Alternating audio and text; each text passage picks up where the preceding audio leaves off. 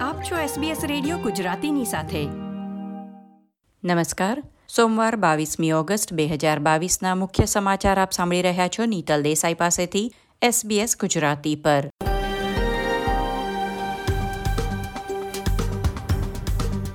આજના મુખ્ય સમાચાર. સ્કોટ મોરિસનના ગુપ્ત પગલાંની કાયદેસરતા પર સોલિસિટર જનરલની સલાહ. કેન્દ્ર સરકારે દેશમાં સૌથી વધુ માંગ ધરાવતા ટોચના દસ વ્યવસાયોની સૂચિ બહાર પાડી.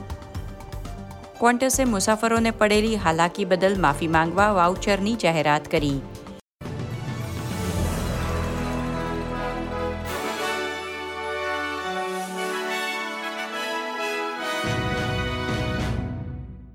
પ્રસ્તુત છે સમાચાર વિગતવાર. સોલિસિટર જનરલે આજે વડાપ્રધાન એન્થની એલ્બનીઝીને ભૂતપૂર્વ વડાપ્રધાન સ્કોટ મોરિસન દ્વારા ગુપ્ત રીતે ખાતા અખ્તિયાર કરવાના પગલાંની કાયદેસરતા પર સલાહ આપી છે. જો કે વડાપ્રધાન આવતીકાલે પ્રધાનમંડળની બેઠક પછી સલાહની જાહેરાત કરશે. સ્કોટ મોરિસને ગુપ્ત રીતે પોતાને વિવિધ ખાતાઓમાં મંત્રીપદ આપવા ઉપરાંત બે હજાર અઢારમાં વડાપ્રધાન બન્યા પછી સત્તાવાર મંત્રાલયની સૂચિમાં એક નવી શરત પણ ઉમેરી હતી.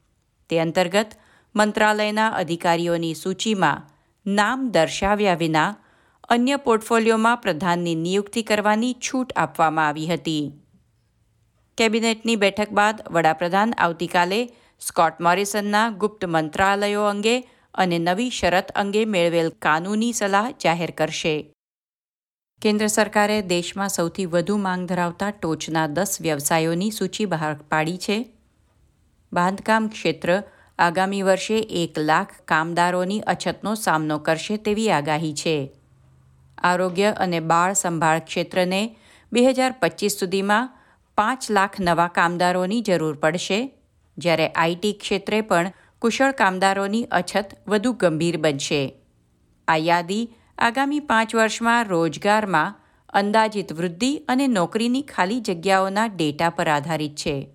સરકારનો દાવો છે કે ઓસ્ટ્રેલિયા વિશ્વના કોઈપણ વિકસિત દેશ કરતાં વધુ કૌશલ્યની અછતનો સામનો કરી રહ્યું છે. તે માટે અગાઉની સરકારની નિષ્ક્રિયતાને જવાબદાર ઠેરવવામાં આવી છે.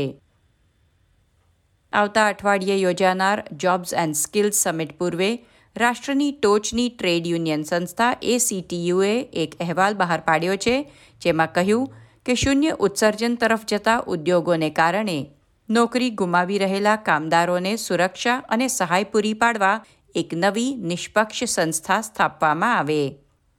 તાલીમ, રીસ્કિલિંગ, પુનઃનિયુક્તિ અને સુરક્ષિત નોકરીની તકો પૂરી પાડવાનું કામ આ નવી સંસ્થાને સોંપવામાં આવે. અહેવાલ જણાવે છે કે છેલ્લા દસ વર્ષમાં કોલસાથી ચાલતા બાર પાવર સ્ટેશન બંધ થઈ ગયા છે, જેને કારણે અનેક સમુદાયો બરબાદ થયા છે. પરંતુ જો સંક્રમણને યોગ્ય રીતે સંચાલિત કરવામાં આવે, તો બે હજાર ચાલીસ સુધીમાં હજારો નવી નોકરીઓ ઊભી કરી શકાશે અને અંદાજિત નેવ્યાશી બિલિયન ડોલરની નિકાસ કરવાની તક પણ રહેલી છે. એરપોર્ટ પર અતિશય લાંબા વિલંબ અને અવ્યવસ્થાથી મુસાફરોને પડેલી મુશ્કેલી બદલ ક્વોન્ટસે તમામ ફ્રીક્વન્ટ ફ્લાયર્સને પચાસ ડોલરના વાઉચર આપવાની જાહેરાત કરી છે. જોકે ટ્રાન્સપોર્ટ યુનિયનનું કહેવું છે કે માફી માંગવા માટે આટલું પૂરતું નથી. રાષ્ટ્રીય એરલાઇનના સીઈઓ એલન જોયસે જાહેરાત કરી હતી કે ડિસ્કાઉન્ટનો ઉપયોગ રિટર્ન ફ્લાઇટ માટે કરી શકાય છે અથવા તો એક્સટેન્શન મેળવી શકાશે, ક્વોન્ટસ પોઈન્ટ્સ મેળવી શકાશે અથવા લાઉન્જ પાસ પણ ખરીદી શકાશે. ટ્રાન્સપોર્ટ વર્કર્સ યુનિયનના સેક્રેટરી માઇકલ કેને એસબીએસને જણાવ્યું કે પચાસ ડોલરના વાઉચર પ્રવાસીઓ માટે અપૂરતું વળતર છે. ઓસ્ટ્રેલિયામાં ઘાતક કેફી દ્રવ્ય, ફેન્ટાનિલનો અત્યાર સુધીનો સૌથી મોટો જથ્થો મેલબર્નમાં પકડાયો છે. ફેન્ટાનિલ એ હેરોઇનની જેમ જ કાર્ય કરે છે અને માત્ર અઠ્યાવીસ ગ્રામની માત્રા એક વ્યક્તિનું મોત નિપજાવી શકે છે. ગયા ડિસેમ્બર મહિનામાં મેલબર્ન બંદર પર ઔદ્યોગિક લાકડાની અંદર અગિયાર કિલોગ્રામ શુદ્ધ ફેન્ટાનિલ પાવડર અને ત્રીસ કિલોગ્રામ મેથેમ્ફેટમીન મળી આવ્યા હતા. કેફી દ્રવ્યોને સુરક્ષિત રીતે દૂર કરવામાં અને તેનું વિશ્લેષણ કરવામાં સત્તાવાળાઓને ફેબ્રુઆરીમાં પંદર દિવસનો સમય લાગ્યો હતો. આ મામલામાં હજુ સુધી કોઈની સામે આરોપ મૂકવામાં આવ્યો નથી, પરંતુ કેફી દ્રવ્યો કેનેડાથી મોકલવામાં આવ્યા હોવાનું જાણવા મળ્યું છે.